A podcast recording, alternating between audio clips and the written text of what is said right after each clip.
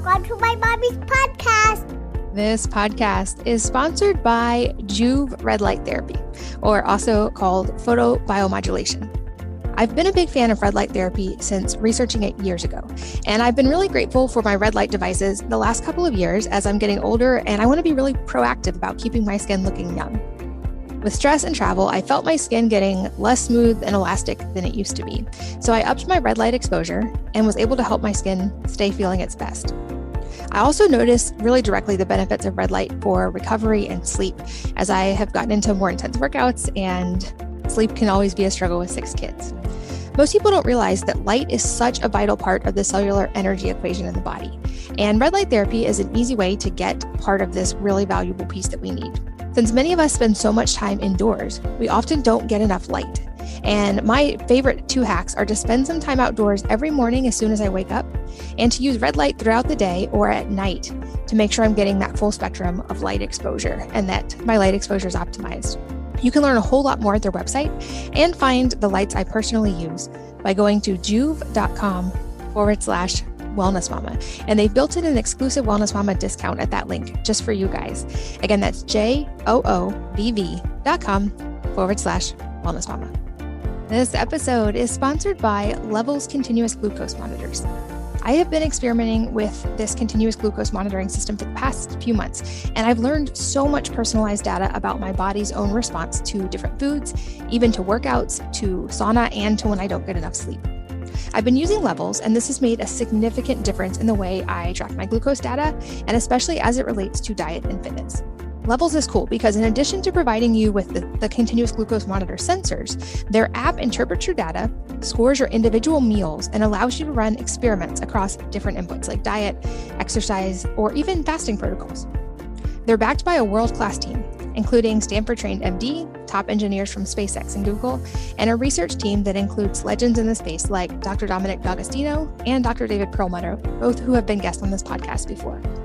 Health is so personalized, and this has given me a way to know the best foods for my own body, and it's helping me get enough protein and carbs while still maintaining weight loss. Levels is currently running a closed beta program with a waitlist of 100,000 people. But as a listener, you can skip that line and join Levels today by going to levels.link forward slash wellness mama. So again, make sure to get the link right. It's L E V E L S dot L I N K slash wellness mama, all one word. Hello, and welcome to the Wellness Mama podcast. I'm Katie from wellnessmama.com and wellnesse.com. That's wellness with an E on the end. And this podcast goes deep on things like pain and trauma and the inner work we do for health and healing, taking a holistic approach. And I'm here with Aleks Rybchinskiy, who's the co founder of Primal Fusion Health, and they specialize in wellness education and primal integration, and especially how all of the areas of life physical, mental, emotional, and spiritual all interact for health. And he's a master CHEK practitioner and neurosomatic therapist with over 15 years of clinical experience. He's worked with celebrities, pro athletes, and people in all walks of life. And he guides his students to live in harmony with themselves and with others, addressing all of those areas at once. In this episode, we talk about his own uh, experience of actually medically dying and, and, what perspective he gained from that. We go deep on the mind body connection, how this relates to things like pain and movement, and talk about something I've mentioned before that the book, The Body Keeps the Score, but how trauma and pain can somatically store in the body, and so much more. Uh, definitely a wide ranging episode, and there will be a round two with him that goes into some of the deeper stuff we didn't even have time to touch on today. But without further ado, let's join Aleks. Aleks, welcome. Thanks for being here. Thanks for having me. I have a feeling we're going to go in a lot of directions today. But to start, I have a note in my Google Doc that you died when you were three in a hospital in Ukraine. And I would love to hear a little bit more of that story. Well, Ukraine is all socialized and so you know it, that's you know a fun benefit of your parents being able to you know take time off to take care of their kid I, so it turns out i got laryngitis and that laryngitis spiraled into my lymph nodes being extremely swollen. Then they take you to the hospital and I, I have no recollection of this uh, up until I did a lot of inner work and started seeing glimpses and snapshots of of moments of that and and also combined with uh, so my parents won't tell me this story. So sarah uh, actually pries information out of them in casual conversation and i found out through her telling me more information so i was in the hospital and they gave me sleeping pills. And when my mom asked the doctors why they gave me sleeping pills it, they gave her her the answer they gave her was we wanted to let you get some sleep. And my mom's like i'm not here to sleep. I'm here to make sure my kid's okay. And so a couple hours later they found me completely blue and they had to take me to the er and actually the story would have been left there if my grandma didn't work at the hospital because in ukraine things are a little bit different how it works in ukraine is once you go into the er the parents get sent home so it's not like people's experience of the ER is here where they, you know, they're able to stay in the waiting room, wait with their kid, make sure everything's okay. No, this is like, hey, we'll call you back when you get home. So the moment they got back, what ends up happening is they find me with a trach and yeah, I talk like a robot and, and um, I can only imagine what went through my parents' minds. So while I was so while I was in the ER, no one really knew what happened until after my parents were curious why I came back with trach, why I why it escalated to the way it escalated. And so my grandma went and started, uh, who actually passed away in November. And so she started digging and found out they gave me sleeping pills. They had to trach me. They had to give me adrenaline to the heart because I flatlined for several minutes. And um, yeah, my parents would never have known because that's how the system is over there. And if it wasn't for my grandma being nosy and wanting to really find out, reading reading the paperwork, and so yeah, that's how the story has been written so far. And uh, I almost drowned when I was one, so that's a whole other story. I don't, yeah, drowned, almost drowned in a lake, uh, an ocean, on vacation. So that was fun. Wow. Well, and even though it sounds like those things were maybe pre like logical memory i know that there can be like a very much an emotional impact from experiences like that. Do you feel like that shaped your perspective later on especially now that you're unpacking some of those things as an adult? Uh 100% i have i've wondered why my perspective has been different than most people's. Uh, i've gone through a lot of um, i don't even want to call them mental health issues because i feel like that's like a big buzzword that that gets leaned on a lot but i went through a lot of struggles mentally to grasp why I feel different than the when I communicate with other people about their experience. And so dying gives you a whole different level of of being on this planet where every breath you take is amazing. Is you know, people get up in the morning and they rise and they go, Oh, it's Monday. I'm like, I'm glad to be alive. you know, from knowing the story, I'm like, I should have died back then, or you know, but tides turned in my direction. And I'm like, every time I'm breathing, everything in my body is happy. And so even during the hard times, I know that too shall pass. And then I keep moving through because I remember actually an interesting thing that I'll share is dying is very peaceful. Dying is one of the most pleasant experiences that you will ever go through.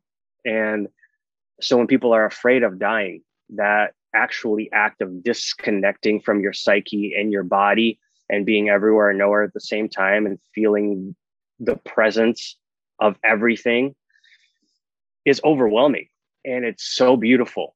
So now I'm I'm patient. I'm like, oh, there's always time to die. so it's it that's that's been my biggest takeaway is how interesting life is. Knowing that it could have gone in any direction, but I'm here now. And I think that's how it shaped it, and bringing back a lot of the things from from the um, other side, I would say, where my brain tends to be tuned differently.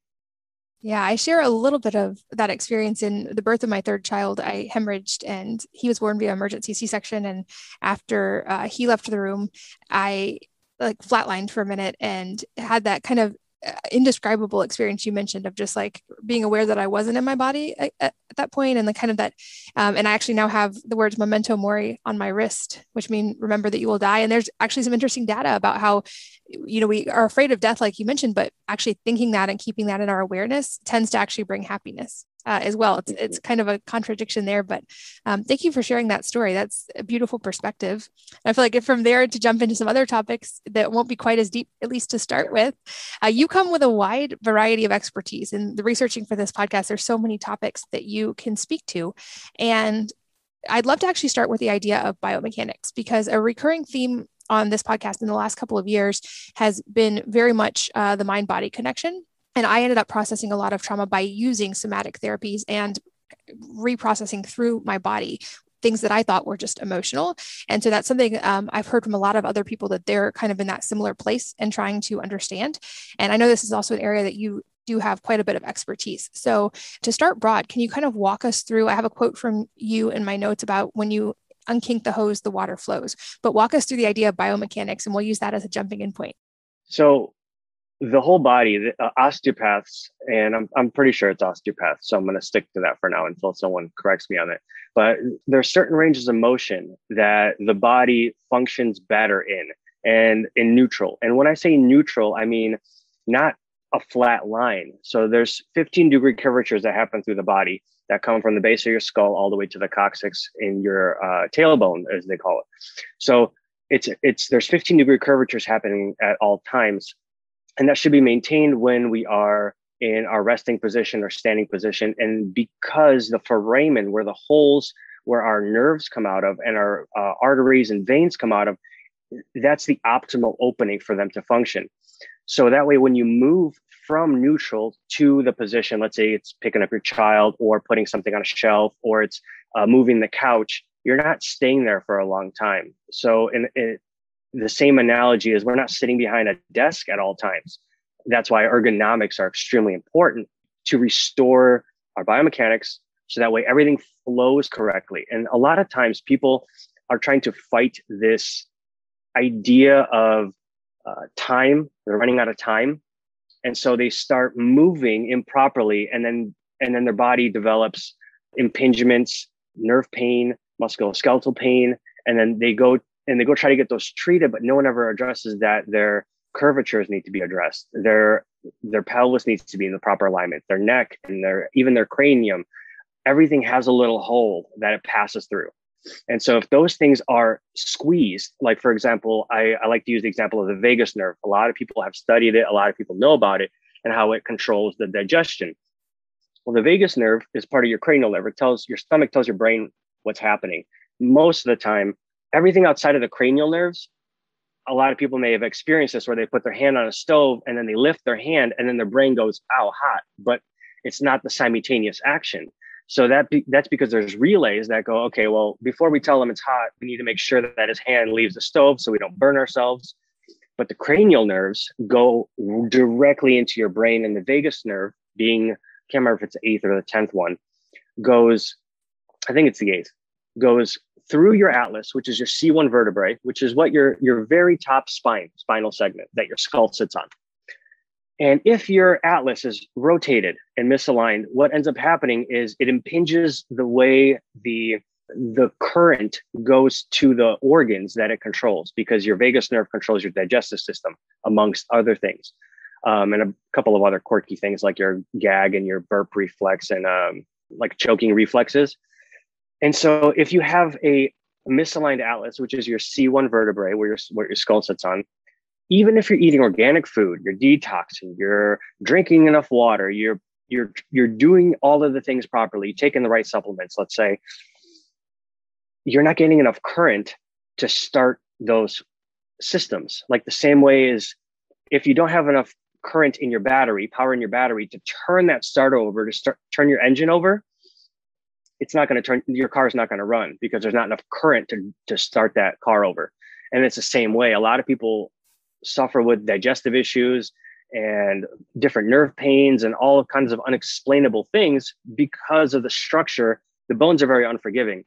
And your bones will literally lay on your nerves veins arteries with no remorse because they're inanimate. Everything else makes it move. Your brain makes your muscles move and pulls on your muscle skeletal structure uh, so if you if you unkink that, you're going to notice that your body is delivering nutrients, oxygen, and it's circulating at a rate that it's actually allowing itself to repair versus staying stuck and building up lactic acid and building up toxicity and building up uh, almost like going to vacation and then coming back and now you have twice as much paperwork because you didn't get it done before you left.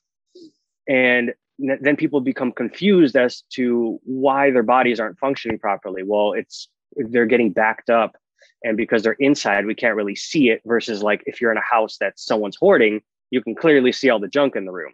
But it translates into things like your hands are going numb or your skin is not the way you want it or your tummy is bloating and your back starts hurting and you can't quite control certain muscles and your your your body will lock up. So it shows up that way if you keep it stuck for very uh, for a very long time that's so fascinating. And it makes sense in light of that. And I love the idea of the car starting and, and not having the energy to turn over. What is the process like to begin to unpack some of that? Because I feel like often, uh, especially in the conventional models of care, things are addressed sort of in isolation. And this seems like very much a whole body approach. Um, how would someone begin to start to unpack that?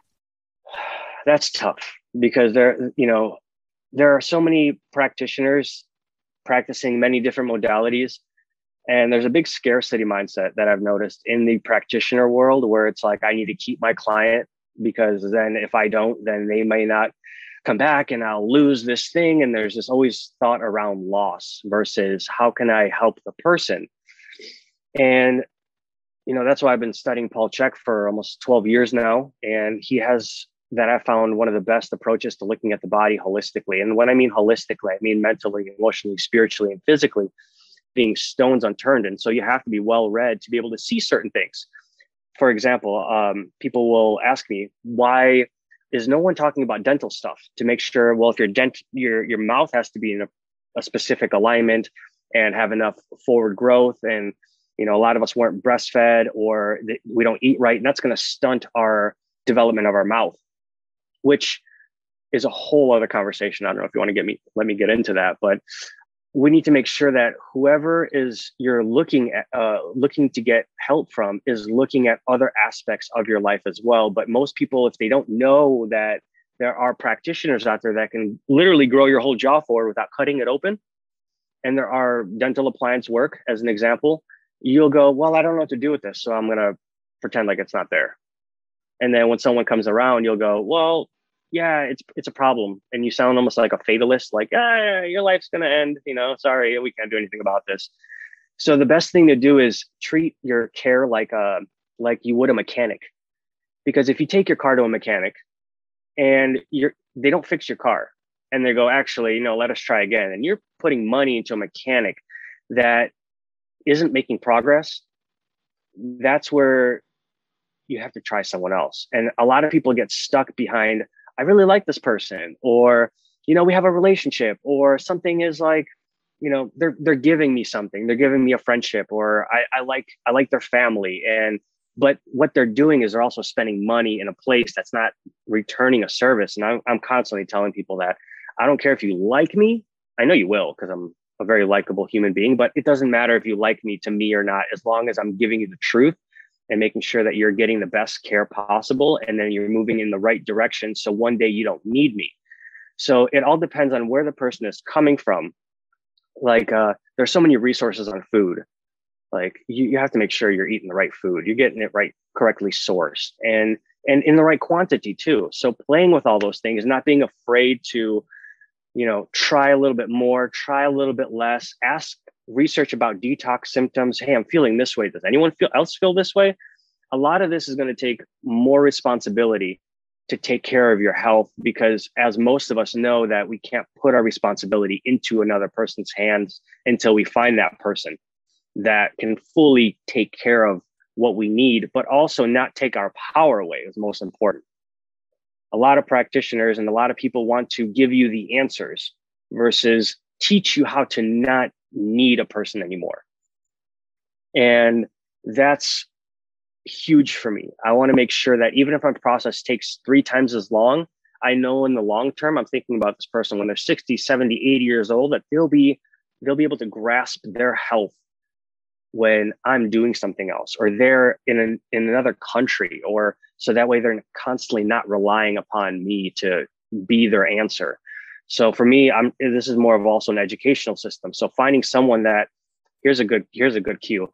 if you ask a question and someone gives you a firm absolute no with no explanation that's that's usually a red flag to me that's saying that this person doesn't want to look into an area of their life or study and they're sticking to their modality and when i refer people to um, other practitioners i always get to know the practitioner or i give them a disclaimer like hey i don't know this person so tell me what your experience of them is and if they do other things that could interrupt my clients or patient's progress, I, I, I have to be very specific. You're going there for this, and here's why. And everything else that they're doing is wonderful, but it's not for you right now. And you can dabble with it if you would like, but I don't recommend it. And I give them reasons. And then I, I try to educate the person as much as possible. So looking for someone that is willing to take the time to explain and not only with their explanations make sense like because we're people aren't stupid really. You know they they they have an inherent sense for truth even if they deny some of it. But inherently they know the truth and that's what we're really looking for. And you should be able to see a, a result within a week of two weeks of three weeks and depending on the circumstance of you know if someone has a potentially a herniated disc like it could take 500 days to treat a herniated disc but the person should be seeing progress through this whole thing, you know or the other thing is this is where I'm all over the place because you should be able to explain the pain because you've seen it so much, like a herniated disc. When someone comes in and they're in pain, I go, This is going to hurt real bad because there's going to be a point where I describe it to them as like your hand is stuck in a rock between two rocks. And for you to pull your hand through those rocks, it's going to hurt. And then once your hand is free, your hand stops hurting. And they go, Oh, that makes sense.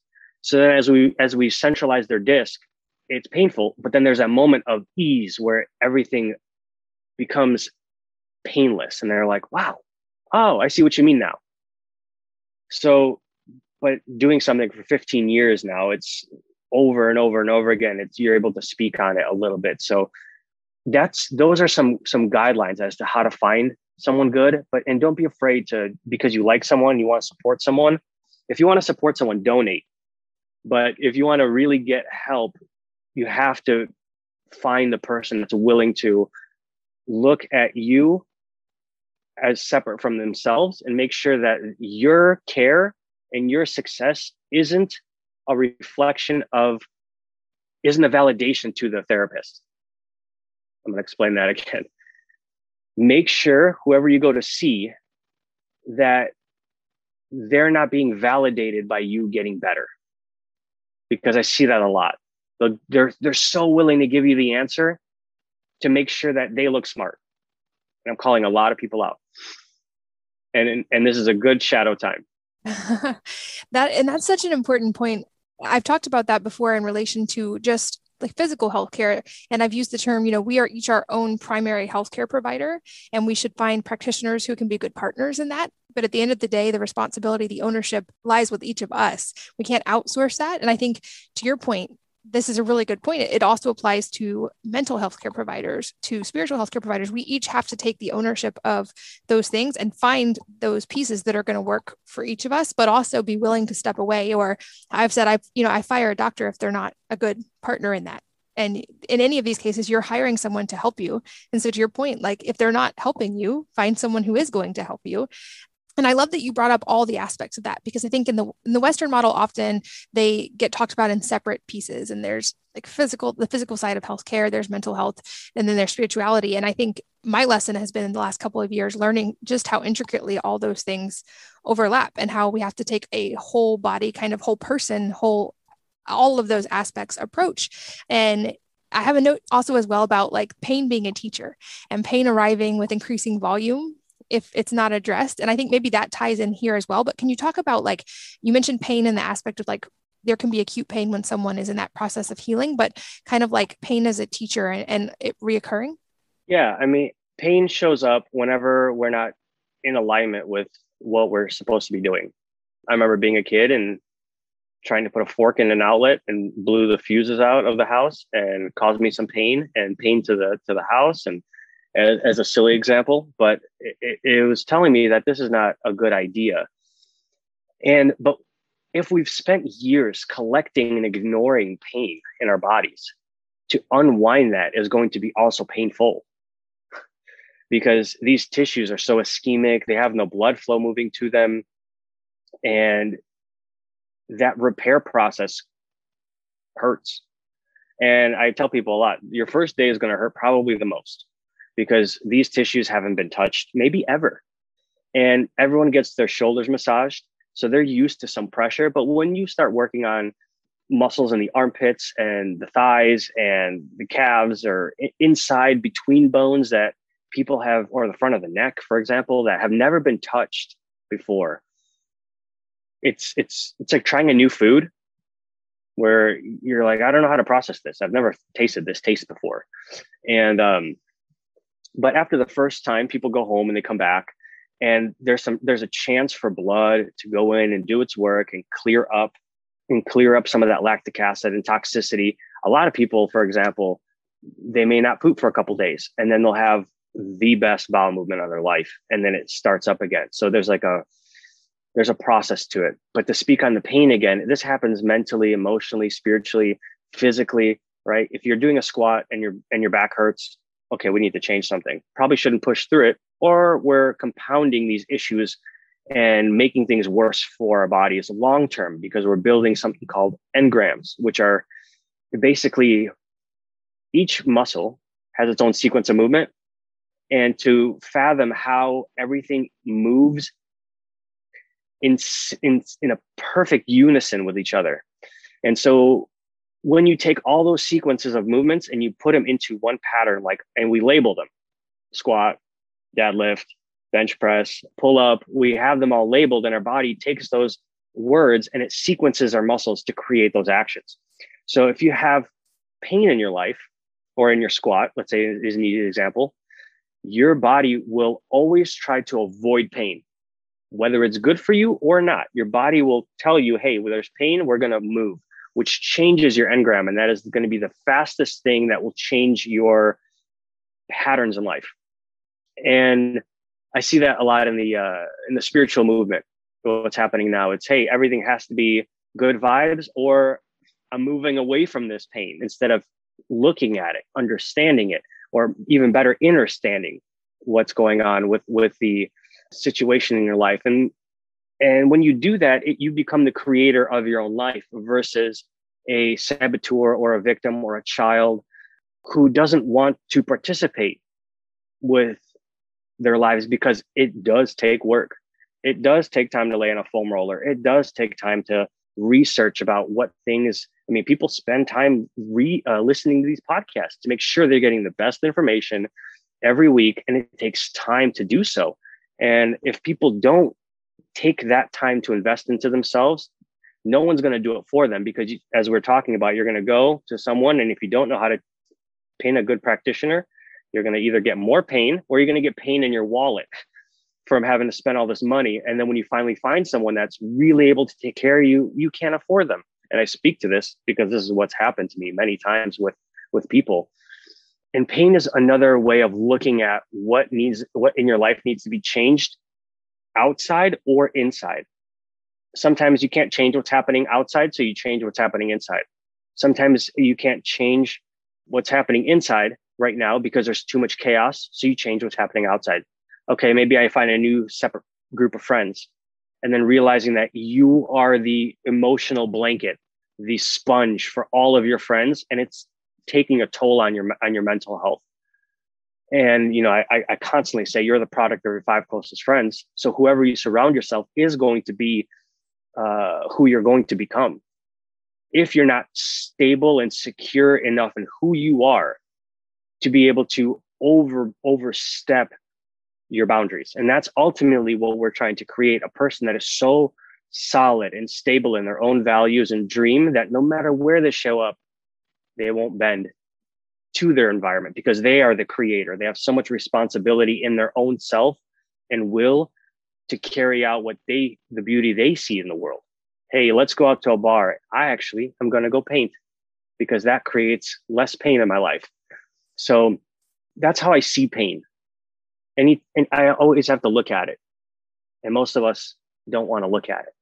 Yeah, I think often the reaction is to move away from it rather than to lean in and learn from it. Certainly, that's definitely instinctually for uh, for a lot of people. And from researching you, I think something else that's really unique in your approach that I think is super interesting to delve into is kind of looking at the, as you put it, macro to micro to macro. Um, and so, I'd love for you to explain what that means and how you integrate this into your approach. When you look at things from only a micro lens, so you look, let's say you go to a a general practitioner, as an easy example, and they say, hey, you have this. We need to refer you to a specialist, which is a micro. So they only focus on your knee or your bowels or your elbow or whatever the case is. But they don't end up talking to each other. Then something else goes wrong after, let's say, then you get a medication to have this subside. But then you go back to your general practitioner to you reevaluate and they go, well, how's your knee doing? Well, knee is doing great, but now my back hurts. Okay, well then let's take care of that. And then, hey, now your back hurts. Let's send you to a PT. And then none of these people talk to each other, which is a shame. They take notes, but they don't have a conversation. They spend, you know, 10, 15 minutes with someone and they're like, all right, out the door because how the system is created, they're, it's almost like a revolving door and they have to, or else the doctor or practitioner can't sustain the business. And it's, it's tragic that that's how they're set up. They have to see 30, 40, 50 people a day in an eight hour window or a 12 hour window to make their practice work so they can pay off their bills and and all the expenses and feed their family after all that. And so when you're looking at like let's go back to the body, when you're looking at a emotional level, you have anger.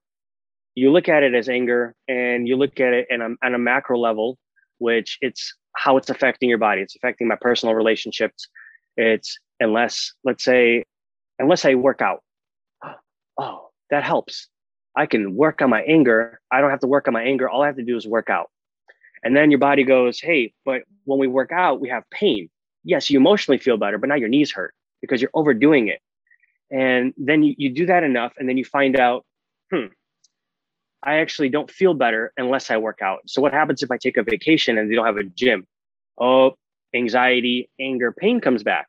So by looking at things on micro levels and not seeing how they act on a whole level. So the idea is behind this is going, okay, well, you have anger. You're angry about something. Now you have to dissect all the areas in your life. Okay, well, where am I angry emotionally? Where am I angry mentally, outside and inside? Where am I angry is there something in my body I'm angry at?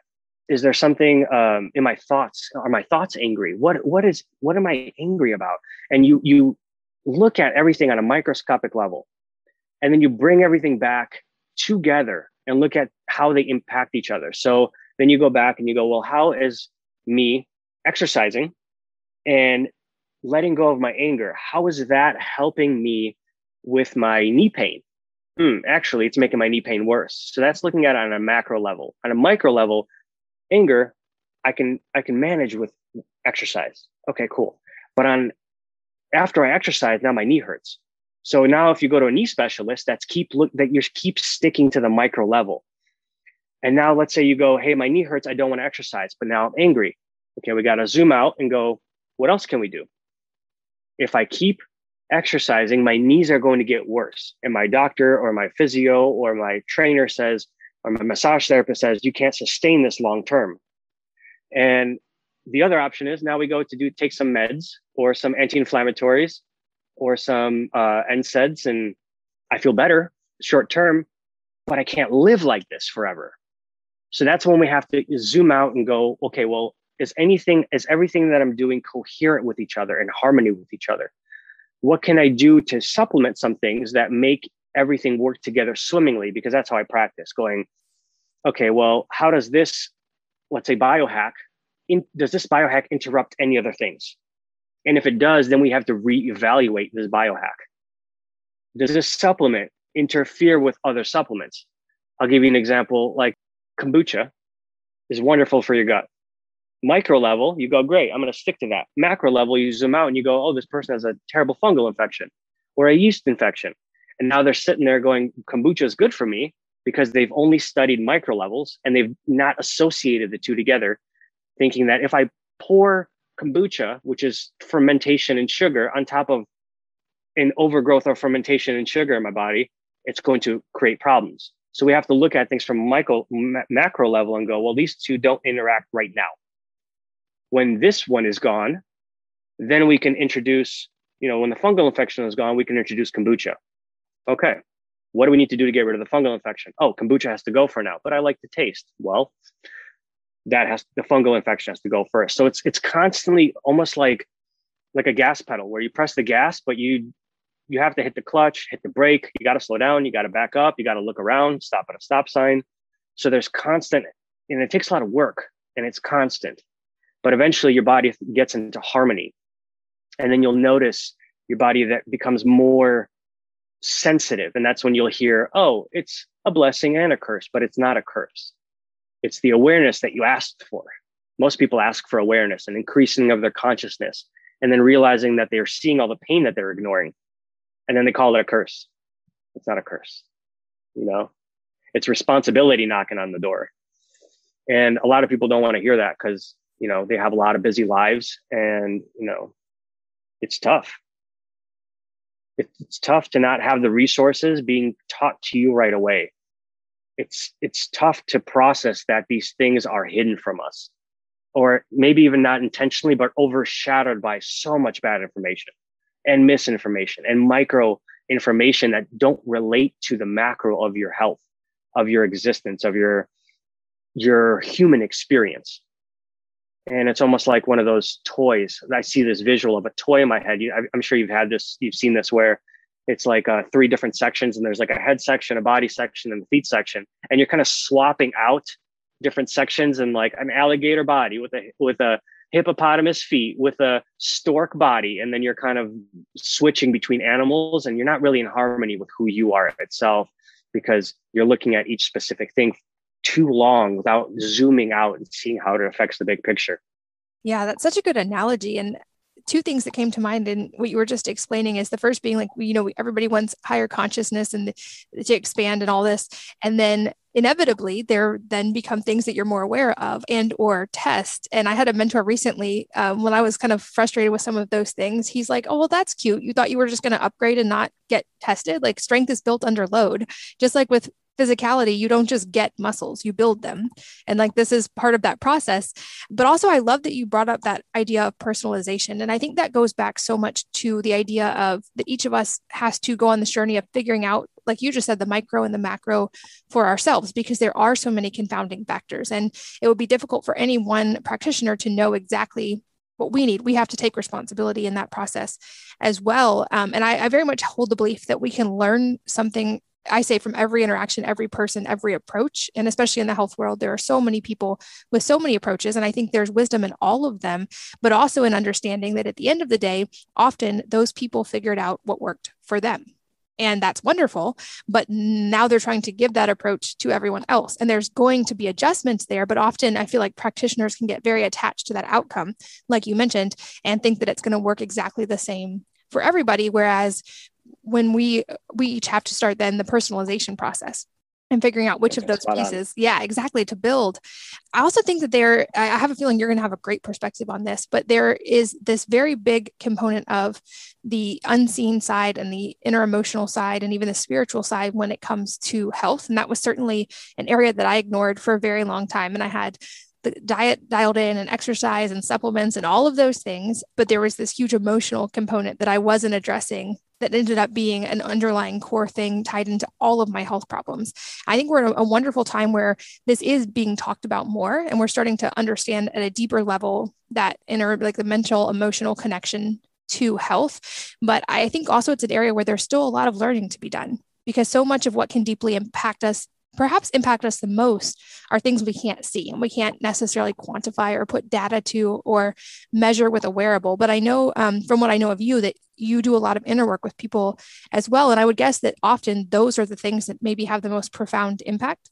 What I like to start when I say, when I, when I, before I even have this conversation is if we take a pie chart to kind of like prep, prep the audience for this. So we take a, a pie chart and we cut it into four pieces and we we label it mental, emotional, physical, and spiritual. And we agree, okay, there's 25% of each. People can grasp that. Then we go, okay, well, when you look at physics past Newtonian physics, and that atoms are uh, 99.9 to the sixth or seventh decimal percent space. And so they only contain about 0.00 to the, well, 0.00 to the sixth or seventh decimal matter. And we are atoms, which make molecules, which make up cells and, and so on. So then when you take that, that pie chart and you actually implement how much physical matter actually exists and we participate with, it's less than a percent of our whole existence. And it's hard to see the the emotions on a screen. You can tie yourself up to a or hook yourself up to a an electroencephalogram or some kind of EKG and you can think about how it impacts you and you can see it show up on a piece of machinery. But you can't really cut someone open and find their love or how much love they had for their children or how much uh, insecurity they had or how much pain that they carried from their childhood. There's you can't find that. You can't open up someone's brain and find their mind their mind after their mind is separate from the brain but the brain is what allows the mind it's a, almost like a conduit for it to function. Like the same way you can't cut open a dancer to find the dance inside of them. And it's really important to you know we're, we're conditioned to be in this physical world and everything is physical everything is you know uh, we're conditioned to authorities. You know a equals b you know if you need to learn something you go to school and then you the authority is the teacher. You know you get pulled over the authority is the officer. You go to the doctor the authority is the uh, or you go to the, the doctor is the authority. And so we're constantly conditioned to receive a result. We speed we get a ticket. We go to school we get a grade. Uh, we go to the doctor we get a pill or a prescription or a referral. And they'll take care of your problems. They'll take care of your problems instead of uh, looking at it from our perspective. So when especially if you want entertainment what do you do? You go to instagram where you get an instant gram of dopamine every time you log on. And and uh the tiktok watching your time go away. It's like it's it's it's told to us right to our faces.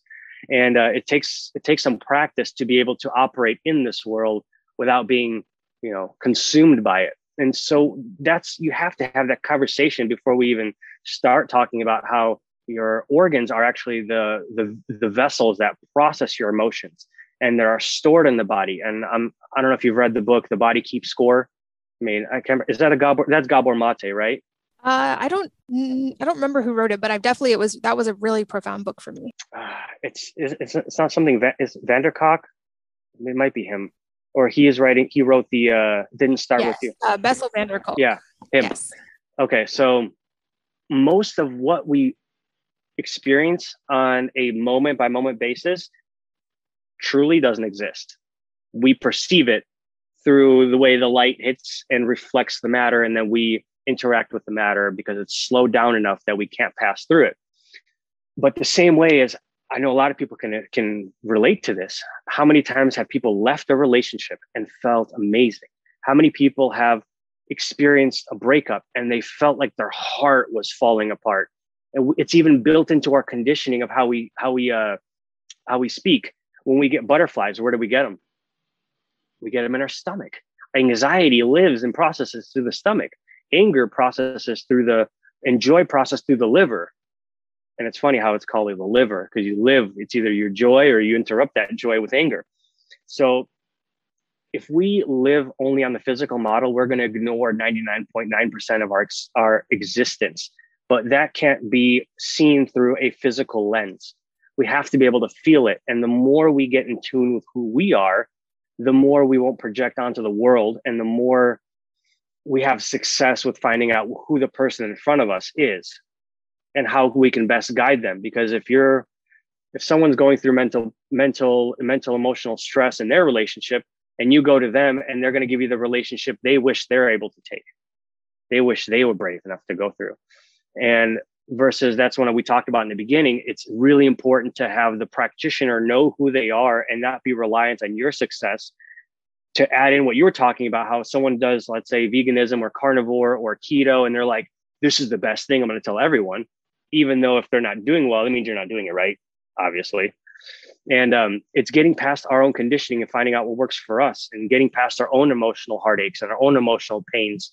Uh, because I don't know how many people I've seen with shoulder pain that also have anger issues. I can't even tell you how many people I have had with back pain that have fear issues because your kidneys, they process fear. This the adrenaline. You know, what happens when your kidney processes all the water? And this is a nice little timeline. The kidneys process all the water in your body what happens when you're scared out of your mind? What happens? We all know about the sympathetic nervous system fight, flight, freeze. What happens when some people get scared so bad they urinate themselves? Fear overrides your kidneys and bladder's natural function. And it goes, I'm consumed with fear and I need to show that to who I'm in front of. Maybe they'll have some empathy because I have no words for them. So it lives through us every single day. And like we were talking about macro and micro, micro, it's completely separated from the, the system of health. And if you want to get your mental health treated, you go here and they have a system. And if you want your emotions treated, you go here and that takes care of that. If you want your body treated, that goes here. And if you want your spirit, well, go to a church.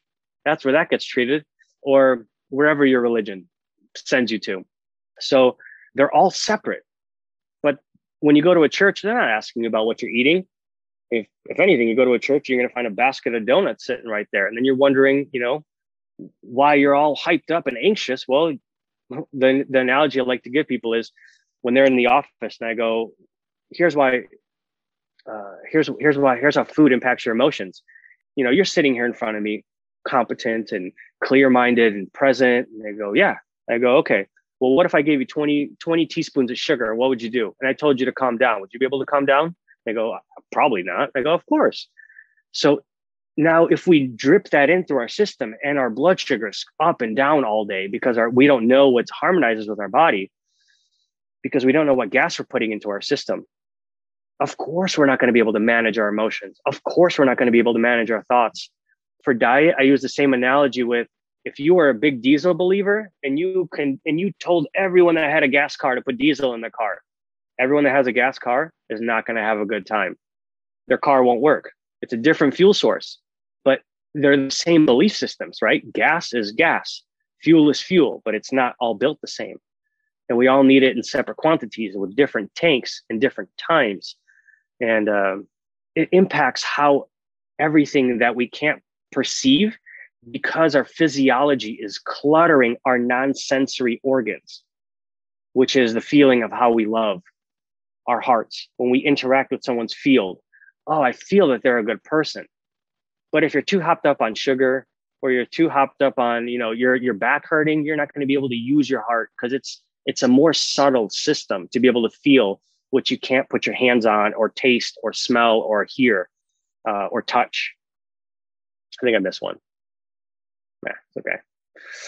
So we need to be able to clear our system of static and manage our body before we can even perceive. But even people, when they're at their heightened senses, they can still feel something is like, this person's not safe. But how do you know that without knowing that?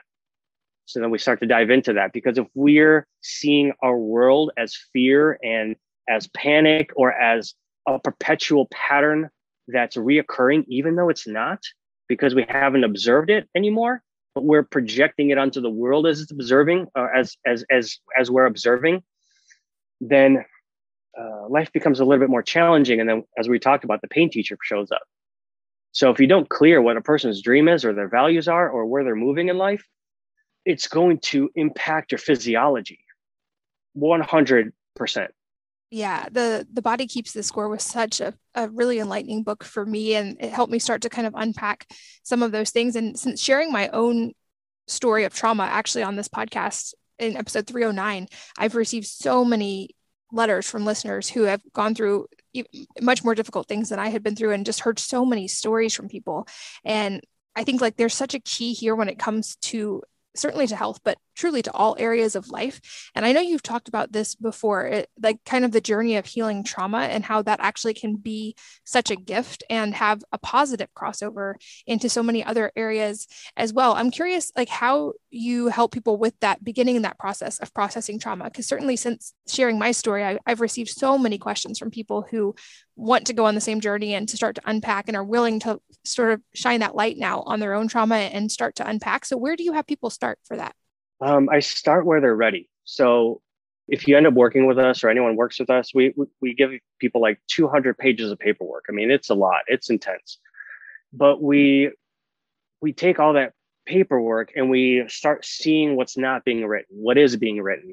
And through conversations with someone, you can see based on the structures of where they are, where they identify with society, how they see themselves, how they see the world. You can slowly introduce certain things by allowing them to talk about them with curiosity. It always has to be in a room where there's no judgment. There has to be no judgment because anytime there's judgment, there, you need security to, to share what you're feeling. But if you're not secure, that's why you have trauma in the first place. You're not secure with what happened and you're trying to hide it from the world, yourself, or you don't know how to hide it and it's everywhere. So, depending on what trauma it is, it's learning how to actually, Paul Chek calls it surrounding the dragon. If you can't face the dragon head on, well, well, chip at its heel, chip at its back. You know, sometimes people cope with trauma with eating. And that's their coping mechanism. So what do you do? How do you like the analogy we used a second ago or a little bit ago where we talked about hopping someone up on 20 table teaspoons of sugar and not being able to think straight. First you know they come in and they say hey my back hurts. And they go okay. Even though you've read through their paperwork you're they're they're telling you things that they don't even realize they're telling you because you're a space where there is no judgment there is no criticism about this and they start telling you things. And how many times I've heard, I don't know why I told you this. I've never told this to anyone in my life. Is I, I probably could if, if if I got a dollar for that, I probably would never have to work again. So you start by going, okay, well, this may be too tough to talk about because you might say, you know, hey, how's your relationship with your dad doing? You know, and they may react in a not pleasant way. And you go, okay, note that is a button that we need to pin later we need to work on other things. And then so, okay, what what are what are some obvious things? Once again, micro. You look at their macro, they're in pain. Micro. Okay, what can affect their macro? Okay, well, we need to make sure that anything they're eating is not increasing their inflammation. So finding out what kind of food intolerances they have, making sure they're cutting out foods that don't serve them, making sure we play with rhythms and timings. And yes, we look at poop and make sure their poop is, well, without telling you all the different stages of poop and getting graphic with it, making sure they're nice brown logs, at least at least removing a foot of material a day that's brown and healthy. And we start paying attention to their poop. You know, hey, focus on that. Okay, your your your goal, and, and, and usually we meet where people are excited. So if they're excited about managing their diet, cool. Focus on that. Focus on that. And then we start over the over time implementing, hey, this could be, you know, let me tell you a story about my life. And they start identifying with the story. Oh, this story is happening to me. Ultimately, I know what they're going through. And so I use all the different ways except going at it directly. Some people are better at it than others. Some people you can ask them straight to their face, Is this something you experienced? And they're like, Yes, that's why I'm here. But a lot of times, I would say 80% of the times, it's the deep seated trauma that they have conditioned to themselves that they can't talk about or else they can't function, we have to work around it many, many ways over and over and over again. And it takes time. It could take a year, it could take two years. But ultimately, when they face that, that dragon without us telling them what to do, telling them what their problem is, because that disempowers a human being completely if you come to me and you're like, hey, how do I do this? And I put it together for you, and you're like, great. Okay, now what's my purpose in life? I guess I'll go do this thing. Oh, we, what's my dream again? Oh, here's your dream. Okay. Okay, I'll go do that now. And what are my values again? Okay, here are your values. Okay, well, there's kind of no fun stuff to life anymore. And hey, my body's not reacting the same way anymore. It's it's you know, my poop is off. What do I do? My breathing is off. What do I do? Hey, my relationship isn't going well. What do I do? Do this. And then so instead of teaching the person how to go through certain steps and go through the process and show them that the pain actually is the gift to be able to see the beauty in life, how can you empathize with love and how do you be in love without knowing pain first or you don't appreciate love maybe you grew up with love and your parents were love and your surroundings were love and then you find a perspective of people the world being harsh and the world being mean and the world being difficult and you living in that and succumbing to that and then one day you've had enough. And then you remember how pleasant love is and how much how much you valued and and appreciated when people did good things for you and loved and and shared that with you. But before you didn't you were like that's life. You didn't you had no perspective. So pain gives you empathy. Pain gives you compassion for those who are struggling who are who need help. And you remember you were there at one point. You remember that you were struggling. And without that pain you could never really truly connect with other people. Yeah that's a, such a good reframe. And I, there's still so many directions I want to go with you. I'm hoping you'll be open to a round two sometime soon because like we didn't even get into like shadow work and archetypes and so many areas I wanted to go. This podcast is sponsored by Joovv Red Light Therapy, or also called photobiomodulation. I've been a big fan of red light therapy since researching it years ago, and I've been really grateful for my red light devices the last couple of years as I'm getting older and I want to be really proactive about keeping my skin looking young. With stress and travel, I felt my skin getting less smooth and elastic than it used to be. So I upped my red light exposure and was able to help my skin stay feeling its best. I also noticed really directly the benefits of red light for recovery and sleep as I have gotten into more intense workouts and sleep can always be a struggle with six kids. Most people don't realize that light is such a vital part of the cellular energy equation in the body. And red light therapy is an easy way to get part of this really valuable piece that we need. Since many of us spend so much time indoors, we often don't get enough light. And my favorite two hacks are to spend some time outdoors every morning as soon as I wake up, and to use red light throughout the day or at night to make sure I'm getting that full spectrum of light exposure and that my light exposure is optimized. You can learn a whole lot more at their website and find the lights I personally use by going to joovv.com forward slash wellness mama. And they've built in an exclusive wellness mama discount at that link just for you guys. Again, that's J O O V V dot com forward slash wellness mama. This episode is sponsored by Levels Continuous Glucose Monitors.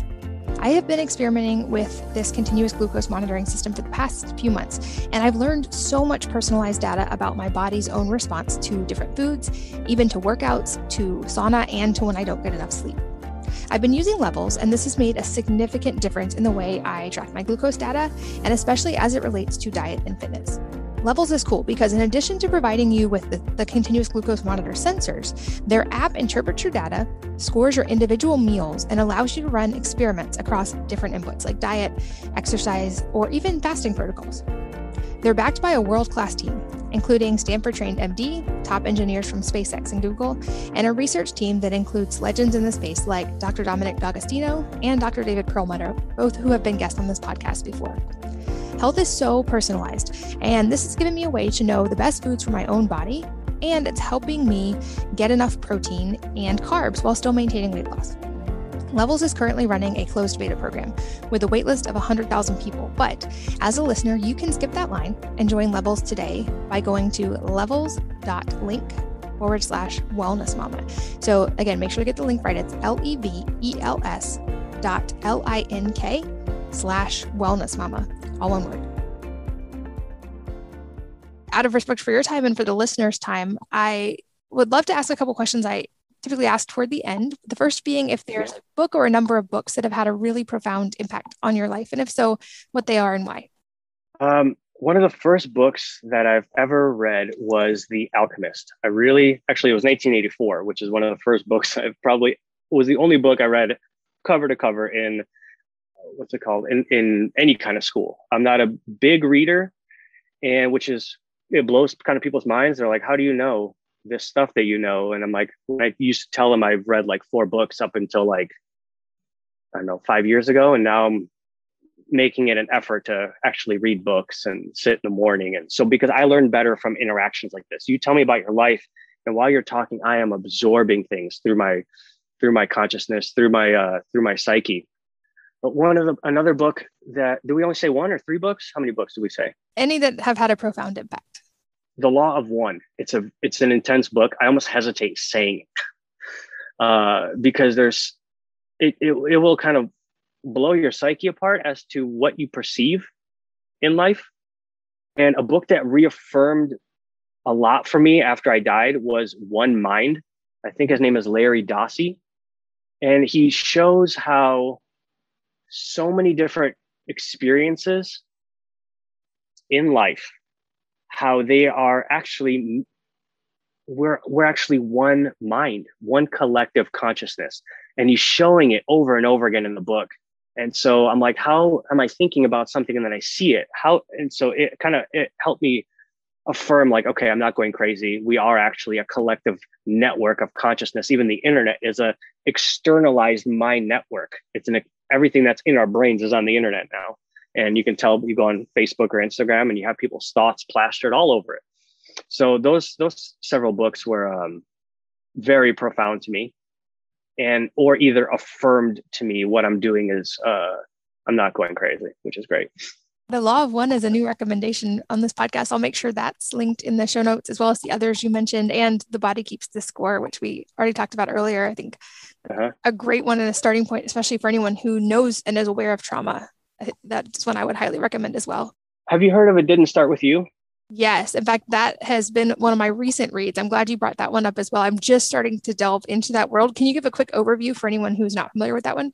yeah it, it shows people how your trauma i'll give you i'll give you one of the most profound examples in the book and um, shows how whatever you think you're going through is actually didn't even start with you it started with your your mother but how does it start with my mother that that you can grasp but then how did it start with my grandmother? And how did how my how is that passed down for from so many generations? What is this karmatic trail that's following me from from uh, the way we perceive the world? And so in that book they talk about how how when you're in your in your mother's womb or in your uh in, in the eggs your your mother let me start over. When your mother was in your grandmother's womb at about i can't remember if it's five weeks or five months that you the, the, the woman has developed all of the eggs that she is ever going to have in her life. So while she is in your mother is in your grandmother you are one of those potential eggs inside of your mother which is in your grandmother. So while your grandmother is experiencing life imprinting on your mother also imprinting on your your mother's eggs which you are going to be here one day on top of that now when we look at since if it's your grandmother being pregnant then how many of us have grandparents around here right now so that means they're all she's also being imprinted on by her parents and also her grandparents. So there's five lineages right there of trauma experiences being passed down through our mental emotional states, through our psyches, and being imprinted on the generation before it, almost five generations previous. Because when you get raised in a tribal society, you get raised by your grandparents. So your mother, while she's, you know, having uh, is pregnant with your mother, while you're in the egg in your mother's in your mother's body she's also probably being helped by your grandparents while your parents are working her parents are working so there's it it gives you like a working concept of how you can start addressing karmatic uh, ancestral traumas that have occurred through our lives it's it's a beautiful book it's intense especially if it's a new concept to you or to people I, am really glad you brought that one up. That will definitely be linked in the show notes as well for you guys listening. I highly recommend it. Also, um, very, very fascinating and definitely deep, worth delving into. And you mentioned people working with you. I will, of course, have that link in the show notes as well. But just give us a quick overview of where people can find you online. Um, they can find us at primalfusionhealth.com. They can find us at the primalpride.com, um, which is our community web, our community site. Our Instagram is health dot performance dot engineer or at primal underscore fusion. And then feel free to reach out. We're very accessible and we enjoy making sure that people get taken care of and are are linked to the right area and are making sure that their care is at the utmost. And yeah we have a sarah and i have a bleeding heart for people. So whatever people need they can reach out and we'll do our best to make sure we can help Awesome. Well, thank you so much for your time today. I look forward to hopefully around two. And you guys check out wellnessmama.fm for show notes with links to a lot of the things we talked about, as well as to your site so people can find you. But thank you for your time. Thank you. And thanks to you guys, as always, for listening and sharing your most valuable resources, your time and energy and attention with us. We're both so grateful that you did. And I hope that you will join me again on the next episode of the Wellness Mama podcast. If you're enjoying these interviews, would you please take two minutes to leave a rating or review on iTunes for me? Doing this helps more people to find the podcast, which means even more moms and families can benefit from the information. I really appreciate your time, and thanks as always for listening.